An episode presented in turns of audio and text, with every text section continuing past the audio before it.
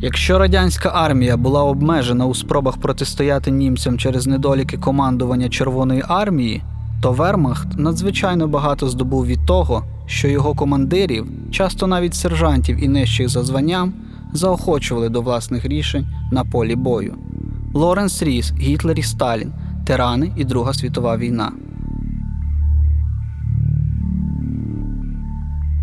Всім привіт! Мене звати Олександр Панасюк, і це новий випуск подкасту Лабораторія Нонфікшн, створений видавництвом Лабораторія за підтримки першої audiobooks книгарні Абук.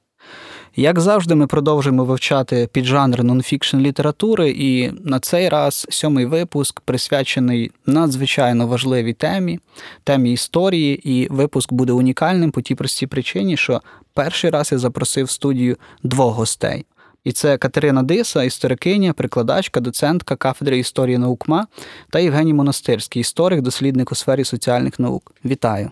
Вітаю! Вітаю! Трошки роздійна історія вийшла, але тим не менше. Я хотів би перейти до першого питання. Це, власне, про те, що таке природа історичного нонфікшену. Якщо ми сьогодні говоримо про те, що є історія академічна, історія, яка пишеться, читається і досліджується в стінах популярних і не зовсім університетів, то що тоді відрізняє цей академічний підхід історії до історії популярної? Хто готовий взяти першість? Катерину? Можна Тут важко знайти вихідну точку, коли з'являється нонфікшн. Я не беруся да, е, виводити якусь е, ключову дату, але, вочевидь, в міжвоєнний період вже якісь приклади е, літератури історичної, яка була розрахована на широке коло читачів, а не на вузьке коло академічних, вона вже з'явилася. Але, вочевидь, після війни і особливо в кінці 60-х. Е, таких прикладів да, от, е, історичної літератури, е, яка стає бестселерами в тому числі. mm Це якраз коли це явище стає масовим, я б сказала, відносно. Що це, чим знову ж таки. Історичний нонфікшн відрізняється від академічної літератури.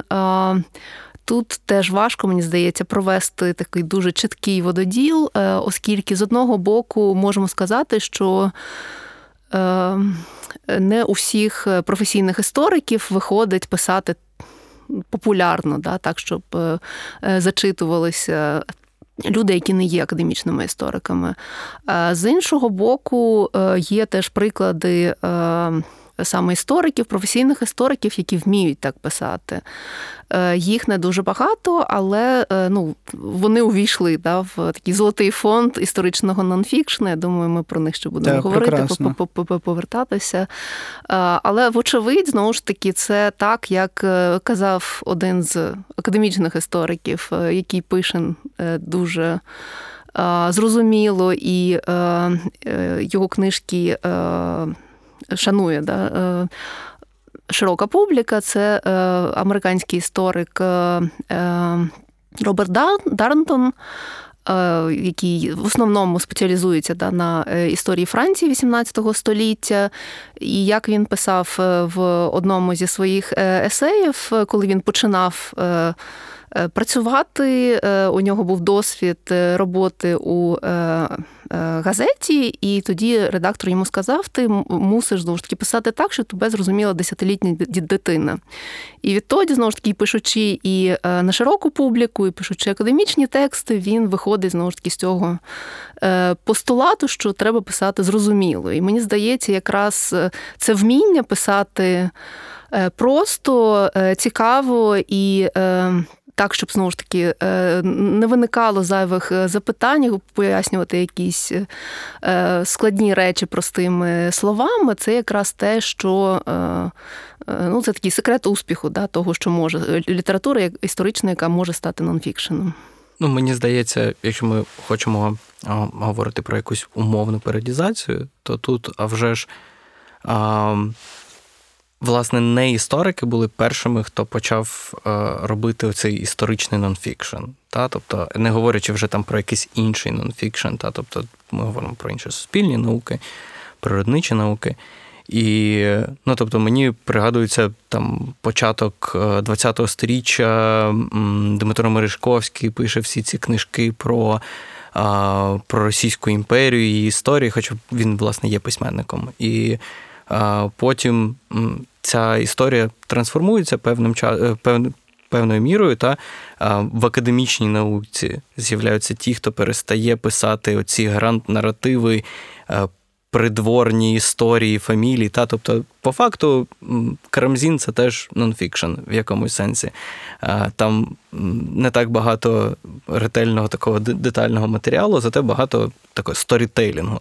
І фактично історичний нонфікшн це такий переказ академічної історії, і тут, е, власне, питання в тому, чи історик самостійно може не просто переказати джерела і зв'язати їх одне з одним для того, щоб вималювалася більш-менш об'ємна картинка, яка пояснює, те, що відбувалося певний період в певних умовах.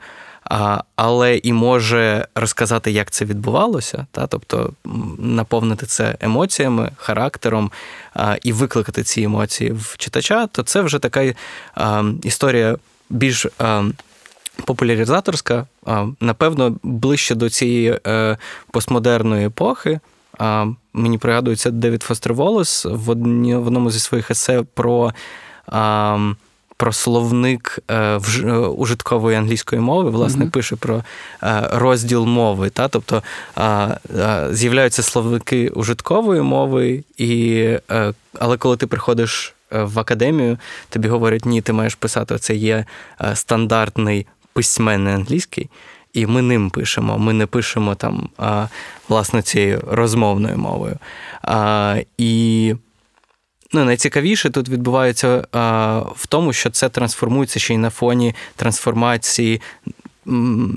Історії як науки. Та? Тобто в 80-ті роки ми отримуємо перші а, роботи, які справді цікаво читати. Це там Алан Шорський, його опис е, відня початку кінця 19-го, початку 20-го сторіччя. Це таке переворот у культурній історії, але фактично і в сторітейлінгу, як е, в історичному сторітейлінгу теж. І е, наразі фактично весь е, простір історичної літератури. Це або такі академічні видання, і якщо ці академіки приходять на подкасти, то є там спеціальні подкасти, там New Books in Eastern European Studies, і там Тетяна Журженко розповідає про нову збірку академічних статей про е, пам'ять про Другу світову війну в трьох пострадянських країнах. І це дуже цікаво слухати історикам. Я думаю, більшість е, людей це буде сприймати як промову Брежнєва. А, а, є умовні а, популяризатори. Є там популяризатори стародавньої історії. Це теж е, буквально нещодавно я слухав е, одного з таких популяризаторів про бронзову добу. Я не пам'ятаю, коли я востаннє з таким захватом слухав про бронзову добу, будучи істориком ХХ століття.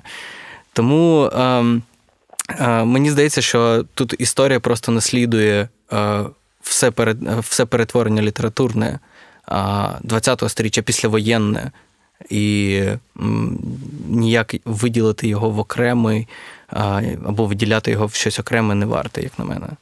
І тут дуже мені цікаво, що ви пояснили, в принципі, те, що стосується і іншого нонфікшену. Це власне доступність і доступна мова вирізняє його від якихось складних і складнопідрядних там позицій, які, власне, пропонує університет і так далі. Скажіть, будь ласка, якщо повертатися до відповіді Катерини про те, що власне м, нонфікшн історичний починає йти після Другої світової війни в більш до масового читача, Євгеній тут сказав про те, що в 80-х роках ми маємо переосмислення і про історію читати цікаво. У мене таке дуже зрозуміле питання про те, які власне теми історії за останні 20 років мають якусь е, найпопулярнішу, найпопулярніше охоплення. Очевидно, що не, про все можна писати ясно, доступно і не все може так захоплювати. Чи можливо я помиляюсь? Е, Думаю, ви не помиляєтесь, е, оскільки ну, серед істориків навіть ходить Такий жарт, що ми пишемо максимум там для десяти таких самих там навіжених, захоплених тією темою, да, якою і ми. Е, Якщо ми хочемо бути добрими академічними істориками, то це має бути вузька тема, яка цікавить не всіх. Е, І з нонфікшеном, звісно, це не спрацює. Це має бути тема, яка зацікавить як мінімум да, е, таку кількість людей, яка буде готова е, придбати да, цю книгу і читати. Тому от такий поворот да, до широкого. Читача в історичній літературі відбувається з розвитком так званої історичної антропології, тобто, коли у нас з'являється наратив е, і, історії да, про е, е, простих людей, скажімо так, їхні от життєві якісь е, е, ситуації. Тут я якраз апелюю до е, цих знаменитих да, е, робіт е, е, історичних, які вивели да, от, е, такий е, продукт е, істориків на, на широкий загал, да, і зробили з історичної літератури справжні такі бестселери. Е, е, Перший приклад це е, Карл Гінзбург з його сиром червами. І другий приклад це Наталі Земон Девіс з її поверненням Мартена Гера, яку знову ж таки переклали багатьма мовами, яку розкупали і перевидавали, і перевидавали. І це була справді надзвичайно популярна книжка, і досі і досі є. Вочевидь, ми можемо дивитися теж. е, Це такі універсальні да, приклади, от, е, які в багатьох країнах А власне про, про, про, що, про, що, про що дані роботи? Яка тематика в них розкрита генерально? Е, Це історія простих людей, скажімо так, з їхніми е, життєвими е, якимись перипетіями. Е, у випадку із сирими червами це е, історія. Е, Мельника е, Менокіо, якого засудили е, інквізиція е, за те, що це була людина, яка читала і сама для себе інтерпретувала прочитане. І це знову ж таки дуже така захоплива історія е, і робота з цими інквізиторськими е, протоколами, вибудовування от, е, світогляду людини е, 16 століття. Е, І у випадку із поверненням Мартена Гера це е, історія родини да, за великим рахунком, обману, викрадення ідентичності.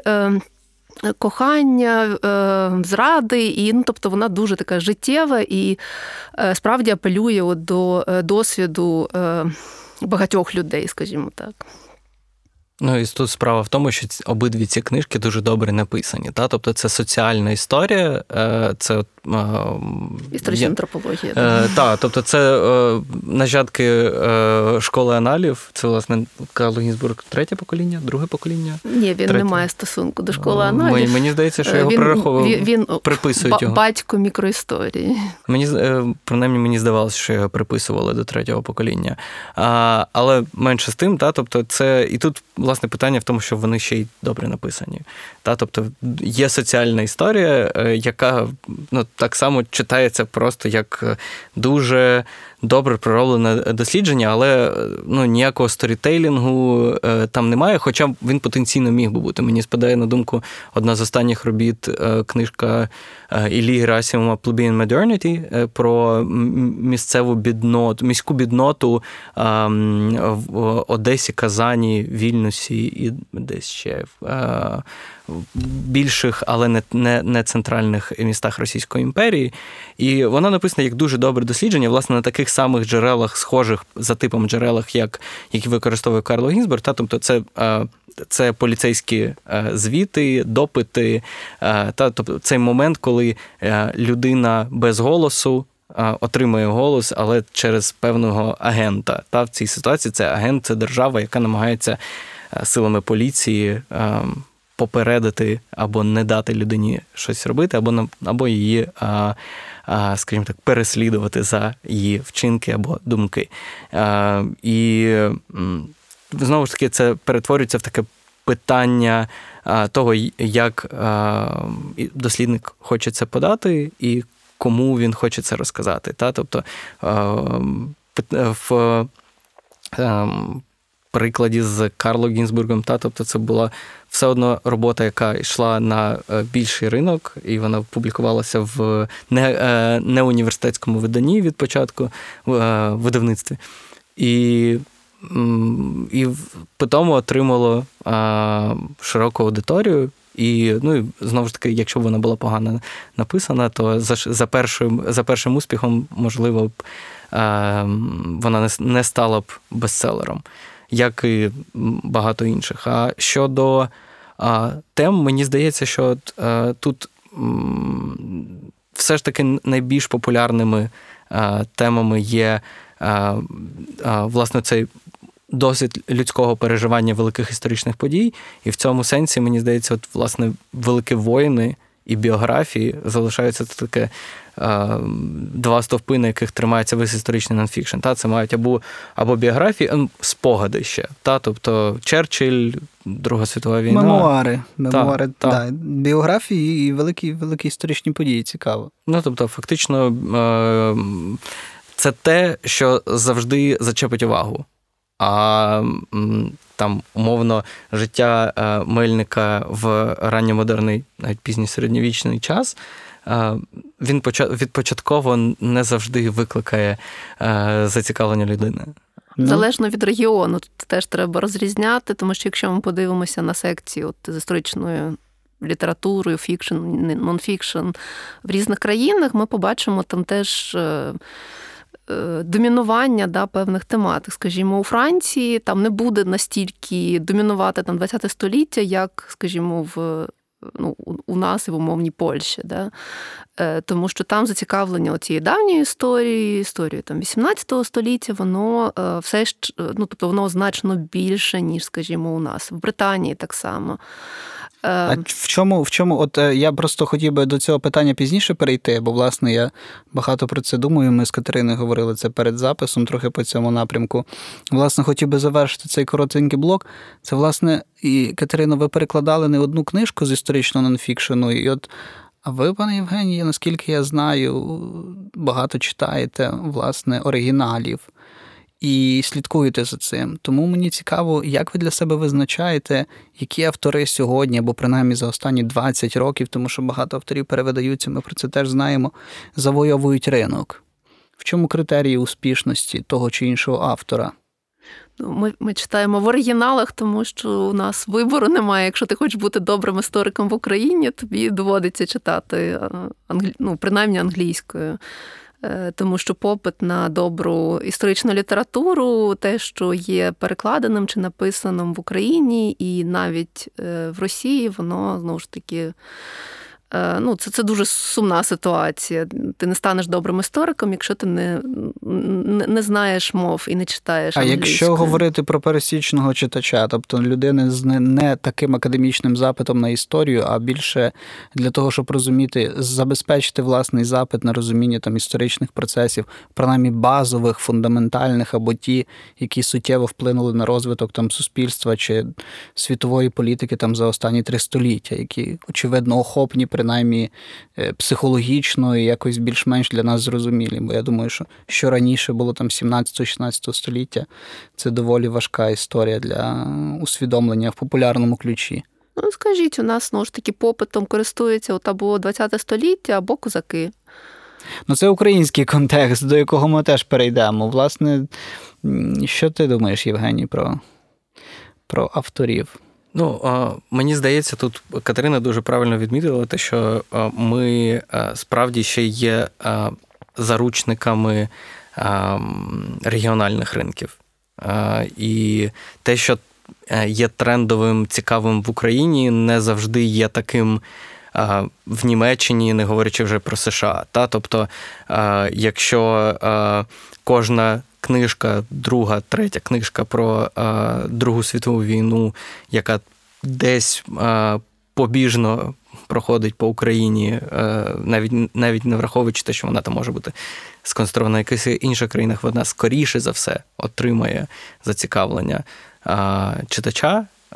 Та і тут великі, великих прикладів дуже багато. Та? Тобто Друга світова війна А, І тут вже, в принципі, ідеологічні е, зацікавлення автора не завжди важливі. Важливо те, що це е, про нас. Та? Тобто це такий е, базовий нонфікшн патріотизм. Нам цікаво почитати про себе. Це як, в принципі, в будь-які це в принципі відображує певні академічні зацікавлення, якщо в доброму західному університеті зайти в класи, ну, класи, та, тобто на курси там, з гендерної історії, ви здебільшого знайдете там представників ЛГБТ. І жінок. Якщо ви зайдете в Америці на African American Studies, ви знайдете те, що там в аудиторії більшість буде афроамериканці. Тобто люди досліджують себе, і те, що нам ближче до себе, ми і йдемо читати. Тому, наприклад, е, там в нонфікшн, якщо ми йдемо за поле історії, ці е, зараз е, трендовим є оці всі літератури про саморозвиток. Ну, тому що це, це легко натягнути на себе. А історія е, регіону, територій, субрегіону, континенту, де ти проживаєш, вона трішки ближче до, до тебе. А розбиратись, як там жила Мезоамерика, живучи в Києві в 2021 році, це, ну, це треба мати певне таке внутрішнє збочення для цього. Це саме так називаєш. Ну, ми поговорили, в принципі, про історію нонфікшену і про базове якби базову різницю між популярною історичною літературою і академічною. Власне, тут ми хотіли би перейти до такого, що ми зараз перекладаємо, який нонфікшн історичний за останні 5 років з'явився в Україні, і як це взагалі корелюється з тим, наскільки ми маємо цей конект з західним трендом? А, Я так розумію, що це до мене питання більше. Е, Ну, з того, що я е, бачу, це в принципі е, те, про що ми вже згадували, це біографії, велика кількість біографій.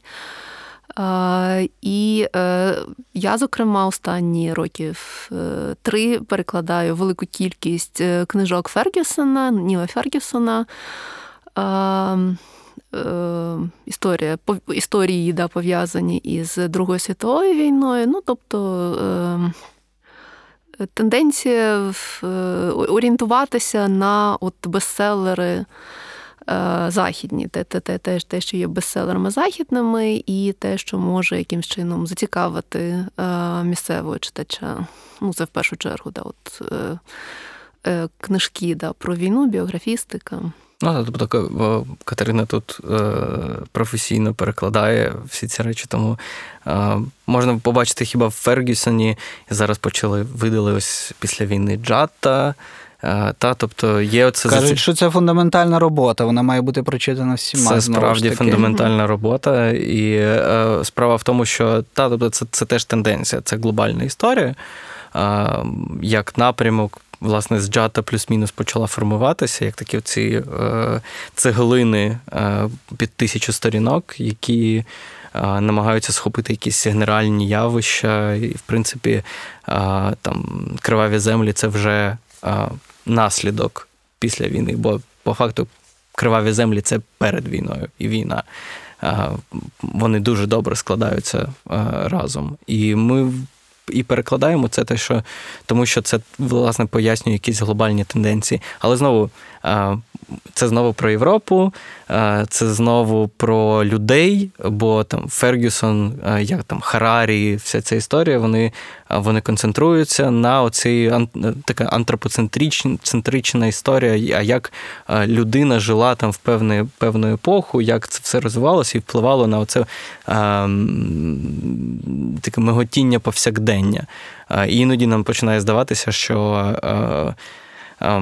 це це все було про повсякдення. І, в принципі, це дуже добре, бо ну, після цих гранд-наративів 19-го, початку 20-го сторіччя, трішки 20-го сторіччя теж, це таке повернення в бік людини і нонфікшн, який перекладається зараз, історичний, це такий про людей і про людське переживання таких великих історичних подій, як в Зімелі. Все. Так, а чи вважаєте ви, що тої літератури, яка сьогодні перекладається, можна сказати, там цілком достатньо, чи принаймні вона в тій мірі нам достається українською, в якій вона в принципі має бути?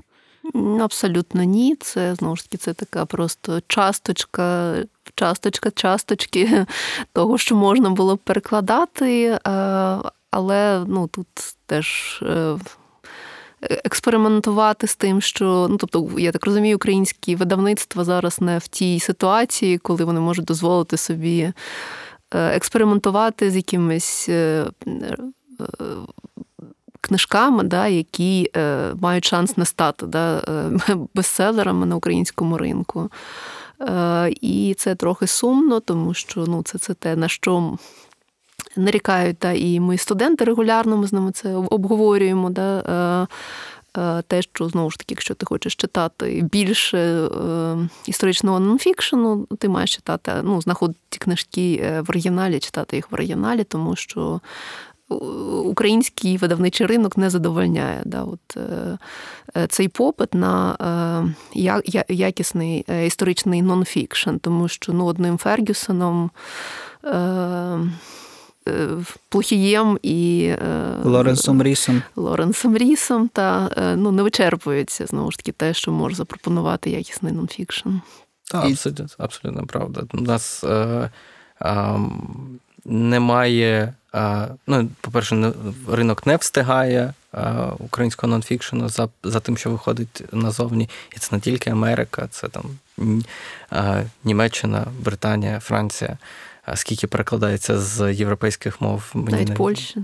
Навіть Польща, та. А, Мені здається, Тома, Ян Томаш Рос так і не перекладений українському жодної жодної роботи.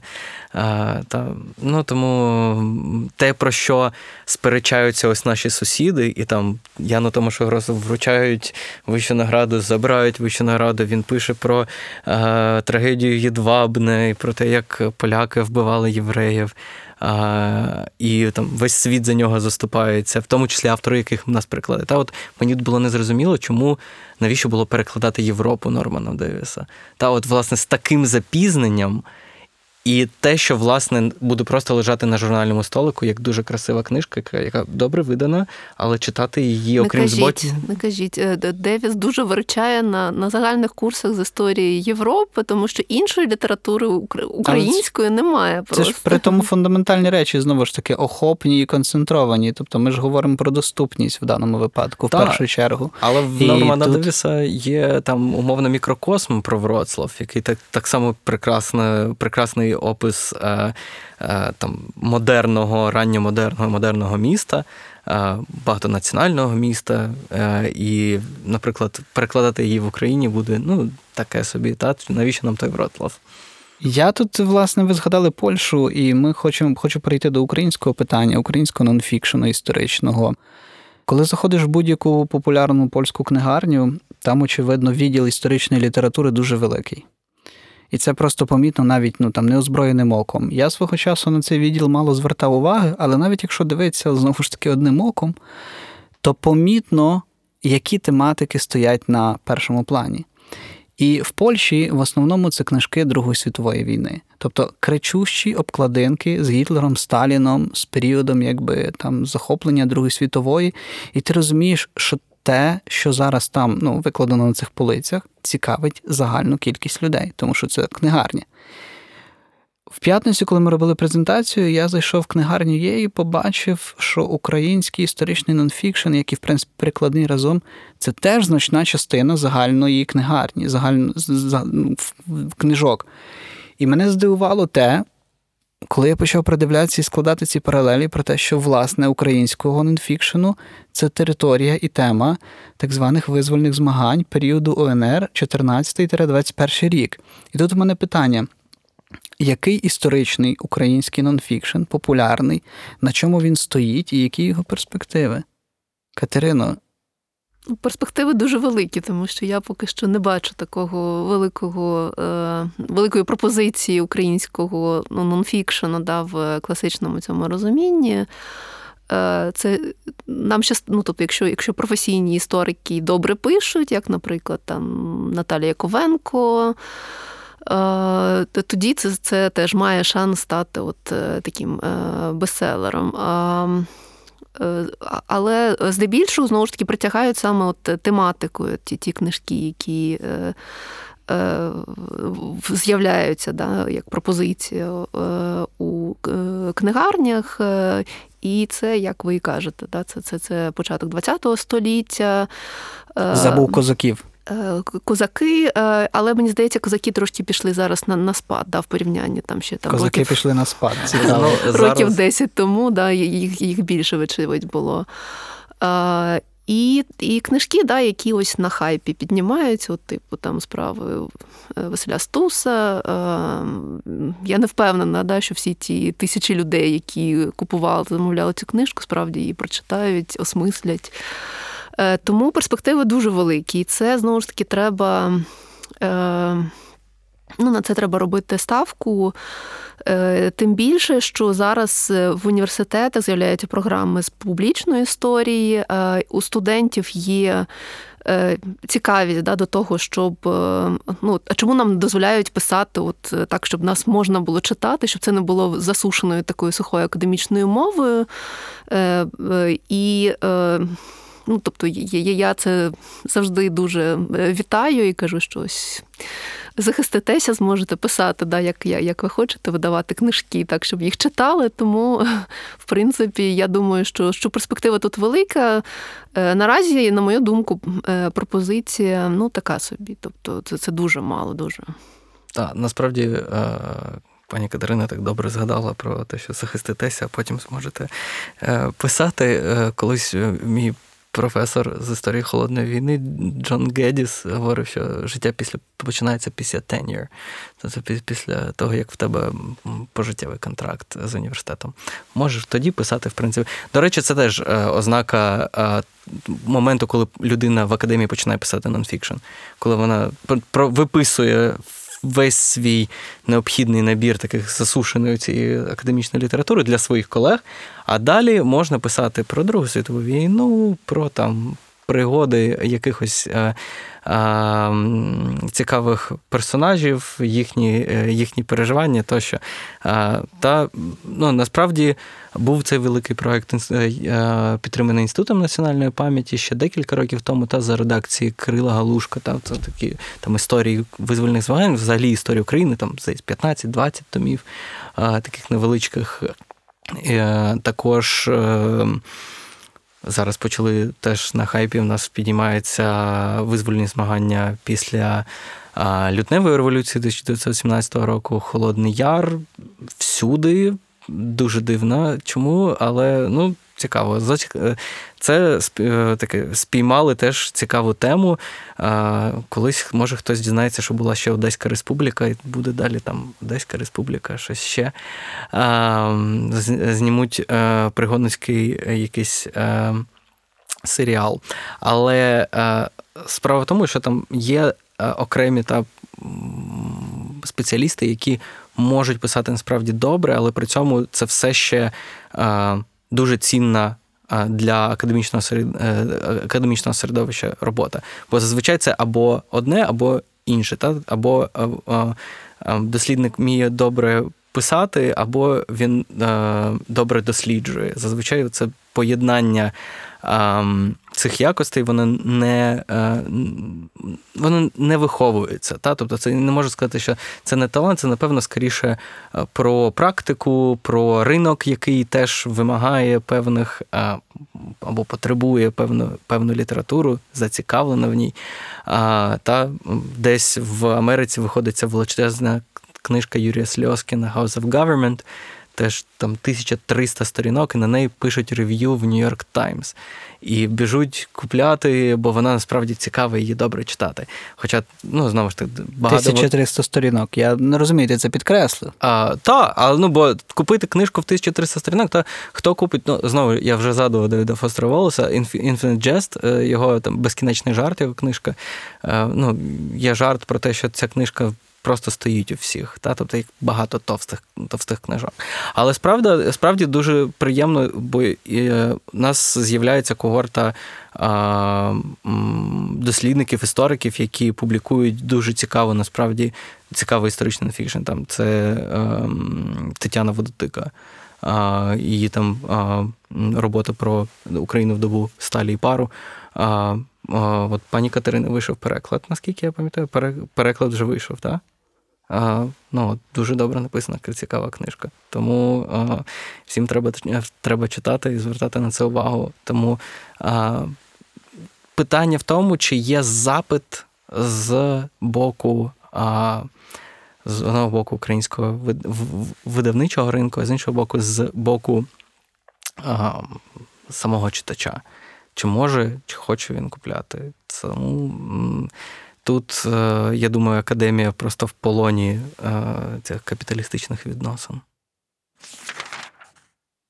Зараз я хотів би перейти до обговорення книжки. Це, власне, робота Лоренса Ріса Гітлер і Сталін, тирани і Друга світова війна. В п'ятницю у нас була неймовірна презентація в книгарні є. А в четвер, власне, випуск виходить. І тут у мене питання до вас, пані Катерино, ви як перекладачка, скажіть, будь ласка, з чим ви зіштовхнулися в процесі перекладу? Бо є одна маленька особливість. Ця книга, так, з малесеньким запізненням, але була видана практично до британського релізу. Е, Так, з цим було пов'язано багато е, нового досвіду, скажімо так, е, в моїй перекладацькій діяльності, оскільки перший варіант тексту, який ми отримали, це був ще. Текст, який не пройшов повну редактуру, і відповідно і я, і після мене ще літературна редакторка, ми знаходили якісь такі дрібні і не дуже дрібні е, е, недоліки і неточності, і е, е, у нас була змога теж. Е, е, Писати е, у е, видавництво і е, доносити да, на наші от, знахідки е, до відома автора з тим, щоб їх взяли до уваги і виправили, поки ще є е, можливість. Е, і е, відповідно е, вже після першої вичитки української редактури ми отримали вже остаточний текст англійською, який пройшов і літературне редагування, і от оці всі фактологічні. Речі були виправлені, тому по суті, ну мені довелося з цим текстом крізь цей текст уважно проходити двічі і вносити знову ж таки ці правки вже у готовий вичитаний да, український текст. Ну, що було доволі. Не скажу, що це був найприємніший досвід, але ну, але ще такий досвід. Да, але я можу сказати, що я просто в захваті від вашого перекладу, тому що читається книжка неймовірно. І ще такий нюанс по цій роботі, власне, те, про що ми ще говорили на презентації, момент того, що оскільки автор є документалістом і він розуміється на тому, як працює оця логіка будівництва сюжету, і ти читаєш кожну, кожний розділ як окрему серію, і оскільки я себе вважаю людиною більш-менш творчою, то відповідно маю відповідне загострене художнє відчуття. І ці всі прямі мови, вставки про те, що відбувалося в той чи інший період, а це на хвилиночку Друга світова війна, просто не, не то, що вражають. Інколи не хочеться її якби брати до рук, тим не менше, фактологічність і стислість, і ясність матеріалу просто. Ну, ти провалюєшся в цей текст. Ти провалюєшся в цей текст. Я сьогодні навіть, бо я її ще не, не до кінця осилив. Насолоджуюсь читанням, але разом з тим розумію, наскільки це складна історія. Вивчаю якісь моменти, Вікіпедія, інші джерела для того, щоб зрозуміти, наскільки воно все складається купи, бо виявляється, що я дуже багато не знав по Другій світовій війні, і в першу чергу існує якесь таке стереотипне уявлення. Я говорю як людина, яка не є фаховим істориком. Для мене ці речі теж як для, напевно, посереднього читача, котрий хоче дізнатися більше про Другу світову війну. І тут у мене до тебе буде Євгеній питання. Скажи, будь ласка, от ми раніше говорили про цей популярний виклад історичної літератури. Чи можемо говорити, що Лоренс Ріс справився з цим, і що ця книга є певною завершеною концентрованою історією одного з найстрашніших періодів другого ХХ століття? Ну, два питання. Перше, чи він впорався з роботою? Я вважаю, що так. І ти говориш, ти говорив про механіку побудови тексту. Я напевно казав би про економіку побудови цього тексту. Бо е, це один, знову ж таки, повертаючись до першої е, частини, це одна таких е, фундаментальних проблем академічних істориків це не знати, коли зупинитися з джерелами. Тому що якщо в тебе є джерела і є можливість побудувати насправді деталізований добрий наратив, ти будеш його будувати, поки в тебе не відваляться руки, просто тому що е, ти не маєш права. Ну, як на мене, я так це моя суб'єктивна думка, власне, з мого досвіду. Е, Це буде не дуже чесно до своїх колег, та не, не використати максимум джерел для того, щоб ем, побудувати е, якомога більш е, аргументований наратив. В його е, ситуації це безкінечні джерела. Людського життя не стане одного, напевно, десятка не стане, щоб вивчити всі ці джерела. І в його випадку це власне економіка роботи з е, джерелами, з темою. І, власне, е, саме тому, е, не, тільки тому, що це робота з двома персонажами, про яких, напевно, написано найбільше, ніж про кого-небудь написано взагалі в історичній літературі. Ем, Мені на думку спадається, що спадає щонайменше десяток біографій Сталіна. Як спеціалізовано, я спеціалізуюся на 20-30-х роках, і це е, безкінечні теж томи літератури. І мені здається, не кожна людина в академії має читати всі ці, всі ці безкінечні біографії. Але він е, все, так, все ж таки концентрується на Другій світовій війні, і тут дуже важливо є, е, є те, що він у своєму, у своєму сторітейлінгу а, про Другу світову війну крізь призму цих двох особистостей ам, не намагається інтер- інтерпретувати війну.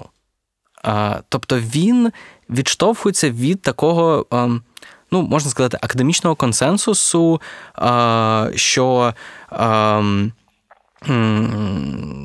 там, Червона армія перемогла Вермахт. Та він не піддає сумніву а, великі, а, а, великі трагедії Другої світової війни, він не піддає сумніву а, бойові операції. Але Та, він перепрошую паралельно з тим, він цим займається 30 років. Я не думаю, що якби він має певне право там порушувати якісь історичні даності і факти. Просто я пам'ятаю, що ми говорили про момент, що книжка дуже емоційна і вона забарвлена такими гострими моментами, е, щоб якби додати цій фактологічності певної, певної фарби. Ну, І Це тут- те, про що ми говорили, ця, ця історична антроп- антропологія, да, яка додає оці історії е, людей, які були свідками, які знову ж таки своїм життям, да, е, е, яким, ну, тобто їхнє життя вписалося да, в цей період, і, е, і і це, це абсолютно унікальний да, індивідуальний досвід щоразу, який додає оцієї, е, ну, е, тобто читач співчуває да, і відчуває от е, трагедію да, тієї маленької людини на фоні цих великих подій, завдяки от, е, внесенню цих е, другорядних, скажімо так, персонажів в цей. В ті біо, ну, порівняльні, скажімо так, життєписи Гітлера і Сталіна, тому що книжка насправді не тільки про Гітлера і Сталіна. Ну, власне, тут е, я, Євгеній, тебе перебив, не дав договорити, доповниш в наступному питанні. Скажи, будь ласка, ти сказав про те, що десяток біографій, десяток біографій Гітлера і Сталіна. В чому, власне, унікальність Ріса? Як, як, як ти вважаєш? Ам, ну, насправді тут великої унікальності немає. Тут е, унікальність скоріше в самому компендіумі тексту, та? тобто е, в доброму перекладі, знову ж таки, це 500 з лишком сторінок, які читаються як 300. А, і намагає, ну, це спроба побудувати паралельні життя диктаторів вже була. Та? Тобто він сам посилається на Булока. А, і він якось намагається. А, а, а, це навіть не розповідати, а е, робити репортаж такий собі е, про те, що думав е, кожен з антигероїв. Я не знаю, чи тут є герої, чи не мені здається. Ну, просто антигерої анти- дуже добре, та, добре підходять. Так, тут. тут два антигерої, та, і що кожен з цих антигероїв думав в той самий е, момент, коли інший діяв, і навпаки. Та? Тобто в нього така є певна драматургія тут. Ну, Е, власне, я коли читаю цю книгу, для мене дуже чітко чітко прослідковується якесь ширше, ширше розуміння взагалі контексту культури, в яких е, відбулись е, повстання, в яких власне сформувалися ці ідеології, як націонал-соціалізм, комунізм, і як воно взагалі взаємодіє, тому що логіка прийняття рішень, вся ця організаційна структура. І для мене просто в одній книзі стає ясно, що боролися просто дві абсолютно кардинально насправді різні структури. Схожими методами і вчились одна в одної. Там це, власне, до того, що я для для себе з цього виношу. Ну, насправді е, так і є. Та? Тобто він е, він малює цю, е, ці два портрети на фоні одне одного. Причому там не, не, не зрозуміло, в який момент хто з антигероїв виступає першим. Та Вони просто змінюють одне одного на якби front stage, та? тобто попереду. І оці імпліцитні, експліцитні порівняння їхніх життів, вони, в принципі, це це такий метод навіювання тобі цієї е, казки історичної, яка яка тебе в принципі занурює в цей період, і і, і ти змінюєш як там в якомусь серіалі сетінг Німеччини, на сетінг Грузії або Російської імперії, потім там Радянського Союзу, і там ем, вимальовується е, їхній. Їхня наближеність одне до одного в певних моментах, але як історики, ми знаємо, що це було були дуже дві дуже різні людини з дуже різним е, рівнем освіти. І Різ, до речі, про це трішки говорить. Та? Тобто він говорить про те, як Сталін читав книжки, а, і він говорить про те, як виховувався Гітлер. Та? Тобто, Але ми. А, ми не маємо а, головного обвинувачуваного в цій книжці. Ми маємо світ на фоні на фоні цих двох людей. І це, власне, така е, доволі е, такий доволі добрий підхід. Він цікавіший, ніж е, просте описання двох життєписів. Та, Тобто там останні біографії а, Сталіна від Стівена Коткіна це фактично не біографія Сталіна, це історія а, Російської імперії, потім Радянського Союзу з кабінету однієї людини очима однієї людини. Тобто змінюється оптика. Так, і оце, оце е, фактично він нам пропонує це таке е, е, зелене-червоне скло, через яке, яке Е, знаєш, як в окуліста. Ти дивишся, перевіряєш свій зір угу. на е, на сприйняття кольорів. Власне, він і оформлення книжки дуже дуже добре це підкреслює. Та? Тобто це порівняння кольорів, але насправді справа не в кольорах, а в тому, що, що відбувається навколо них. Я тут хочу зачепити дуже такий нерв нерв цієї роботи це, власне, Лоренс Ріс є англієць, і відповідно він пише це як третя сторона, яка теж приймала, очевидно, типу, участь про Велику Британію, яка приймала участь Другій світовій війні. Він описує в книзі, очевидно, Україну, і тут в мене питання: як ви як ви для себе помітили місце українського питання в роботі? Ну, це було одне з таких питань, на яких теж у мене і у е, літературної редакторки регулярно підгорали, скажімо так, тому що. Е, Україна, вочевидь, є е, одним з основних місць дії, де відбуваються події, які описані в книжці. Принаймні, знову ж таки, кілька розділів. Вони фізично да, от відбуваються в Україні, плюс до України повертається ріс, е, говорячи, скажімо, там і про голод, е, і про е, окупацію Львова одну, потім другу. Але але, вочевидь, для нього це не є, ну тобто, це це, це не є тим питанням, в яке він намагався якимсь чином заглибитися і розібратися насправді. Е, він заглиблюється і розбирає, ну наскільки е, наскільки це можна е, побачити, і він надзвичайно співчуває от Польщі і полякам в цій ситуації, да, яка склалася під час Другої світової війни. З українцями цього не відбувається, і саме мені здається, через те, що автор не занурюється, тобто він не має того сентименту до е, України, українців, е, е, як е, до поляків. Е, І, е, і це одна з таких. Скажімо, Дратівливих моментів. дратівливих моментів, які да, українського читача, вочевидь, будуть е, ну, пересічно особливо будуть е, е, зачіпати е, заживе. От чому так? Да? І це, це вже говорячи про те, що ми теж редакторськими всякими е, методами намагалися е, згладити да, деякі моменти. Ну там є примітки редактора, доволі якісні, все зрозуміло і чітко, без жодних питань. Навіть на, на рівні тексту, знову ж таки, коли е, для нього, е, для Лоренца Ріса, Україна закінчувалася десь там, я не знаю, чи то на Поділлі, е, чи то на Волині, тому що Західна Україна для нього це не ліси, ну, тобто не гори і ліси, а поля пшениці, а далі вже там втрачені польські землі. Так, ну це така доволі звична ситуація.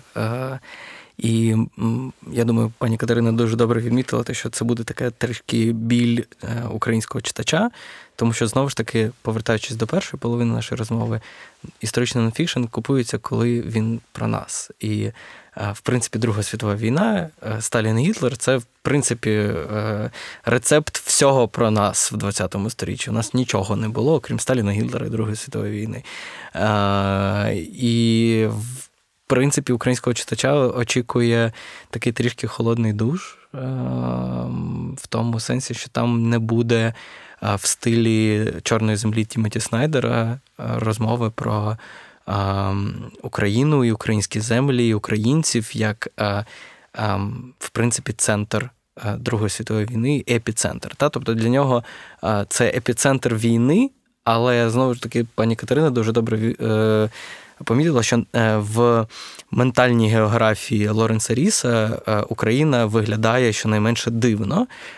І це можна пояснити таким дуже простим фактором того, що польський наратив про Другу світову війну добре представлений в англомовному світі. Він дуже добре представлений в Великобританії, в тому числі, тому що е, еміграційне евакуйований, евакуйований уряд Польщі е, був саме в Лондоні, і ем, зрозуміло, що велика е, частина польської інтелігенції залишилася там, і вона вкорінено відтворювала свою, е, свій наратив, як, як українці відтворювали свій наратив в Канаді.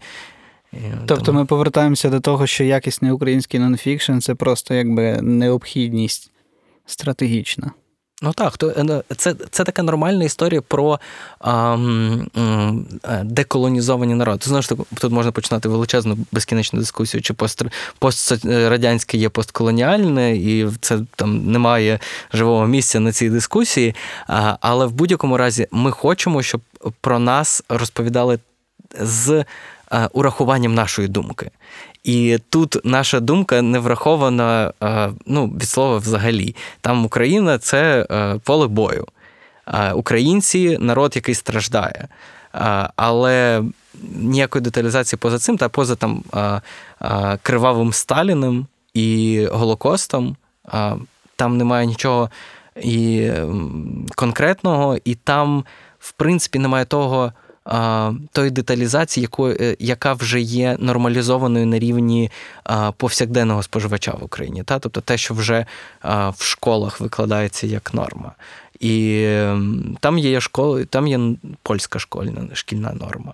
Е, Тому То, власне, в мене на цьому фоні питання: як ми можемо, кому ми можемо цю книжку рекомендувати? Для кого ця книга і що ця книга вносить в загальне розуміння історичного контексту, тої ширини, тої драматургії і тої складності, яка відбувалася в ті шість років, під час якої тривала Друга світова війна? Тому що для мене особисто вона вносить бажання прочитати ще безліч книг на цю тему. На, взагалі я там маю вже собі примітки, що далі я буду купувати, в яку сторону я буду рухатись, але я би починав би з чогось, що викладено доступно, зрозуміло і концентровано, щоб там не заглиблюватись в тисячі.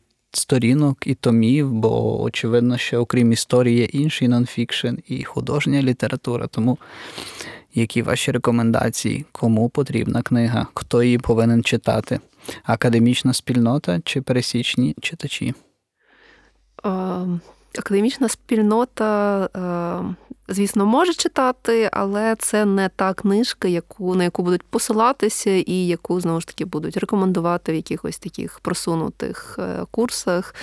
Ми казали про те, що її можна рекомендувати студентам. Там першого, другого курсу, е, тому що це непогане таке введення, да, і в, кни, в книжці доволі багато е, посилань да, на, на те, що можна читати далі, щоб заглиблюватися.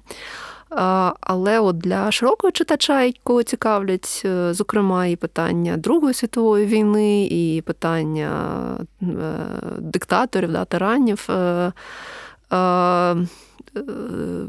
Знову повертаючись до того, про що ми вже говорили, е, інших альтернатив не те, щоб дуже багато, да, з чого з чого можна було починати. Крім того, книжка справді добре написана, і зрозуміло написано, і цікаво написано. І Звісно, якщо людина е, чутлива да, і е, має гарну уяву, то читати буде важко, але тим не менше це це лише свідчить на користь того, що книга добре написана. Тому як для тих, хто не надто глибоко, скажімо так, в цій темі. І не читав ще інших там порівняльних біографій Гітлера і Сталіна, і знову ж таки не перечитав всі ті десятки да, біографій кожного з них окремо і сотні книжок про Другу світову війну. Вочевидь, це дуже хороший старт. Навіть якщо знову ж таки ви щось чули десь про Другу світову війну, це відкриє знову ж таки якісь інші горизонти і покаже трохи іншу перспективу. Так, враховуючи враховуючи той фактор, що, ем, як я вже казав, Лоренс не порушує базових конвенцій. Пояснення і опові... ну, скажімо, пояснення і опису Другої світової війни, та тобто він чітко наслідує а, та, дуже а, як це up-to-date, дуже сучасному та, та, сучасному такому а, підходу а, в історичному, академічному. Тому, в принципі, це книжка для найширшої аудиторії. Це, це напевно, не дуже книжка для істориків. Та, Тобто, це можна історикам насправді краще починати тоді вже зі Снайдера, і там більш академічно і цікавіше, в принципі, в якісь моменти описані. Але для того, щоб можна було зануритися в тему, в, напевно, скоріше в тему Другої світової війни, ніж біографії, тому що біографії, порівняльна біографія це дуже дивний е, е, жанр, і я б, напевно, скоріше порадив би окремі біографії читати, якщо сильно хочеться, е, або якщо є потреба. Але ось історія Другої світової війни на фоні дик... персоналі диктаторів це дуже добра тема для широкого кола читачів, особливо якщо хочеться зрозуміти, яким чином це описує автор, який не має цього внутрішньої внутрішньої травми. Як має більшість українців та поколіневої Другої світової війни, в нього в британців інша травма поколінева травма пов'язана Другою світовою війною, вона по-іншому зчитується, це інша тональність. І він до нашої трагедії ставиться трішки як е, патологоанатом. Тобто він трішки е, намагається пояснити, чому сталося те, що сталося, голосами живих людей. І водночас е, мені здається, що е, дуже доброю такою сильною стороною цієї книжки є е, бібліографія, про що я говорив під час презентації вже. Та? Тобто для дослідників-початківців цю книжку варто взяти хоча б для того, щоб мати доволі детальний список літератури, яку, яку варто прочитати, якщо ви хочете далі займатися цією темою. Тому що в цьому Лоренс Ріс е, домашню роботу зробив просто на відмінно, і е, рідко зустрінеш такі е, добре прореферовані е, нонфікшн роботи з історії, які не мають на меті викри... викриття якихось там таємниць історії.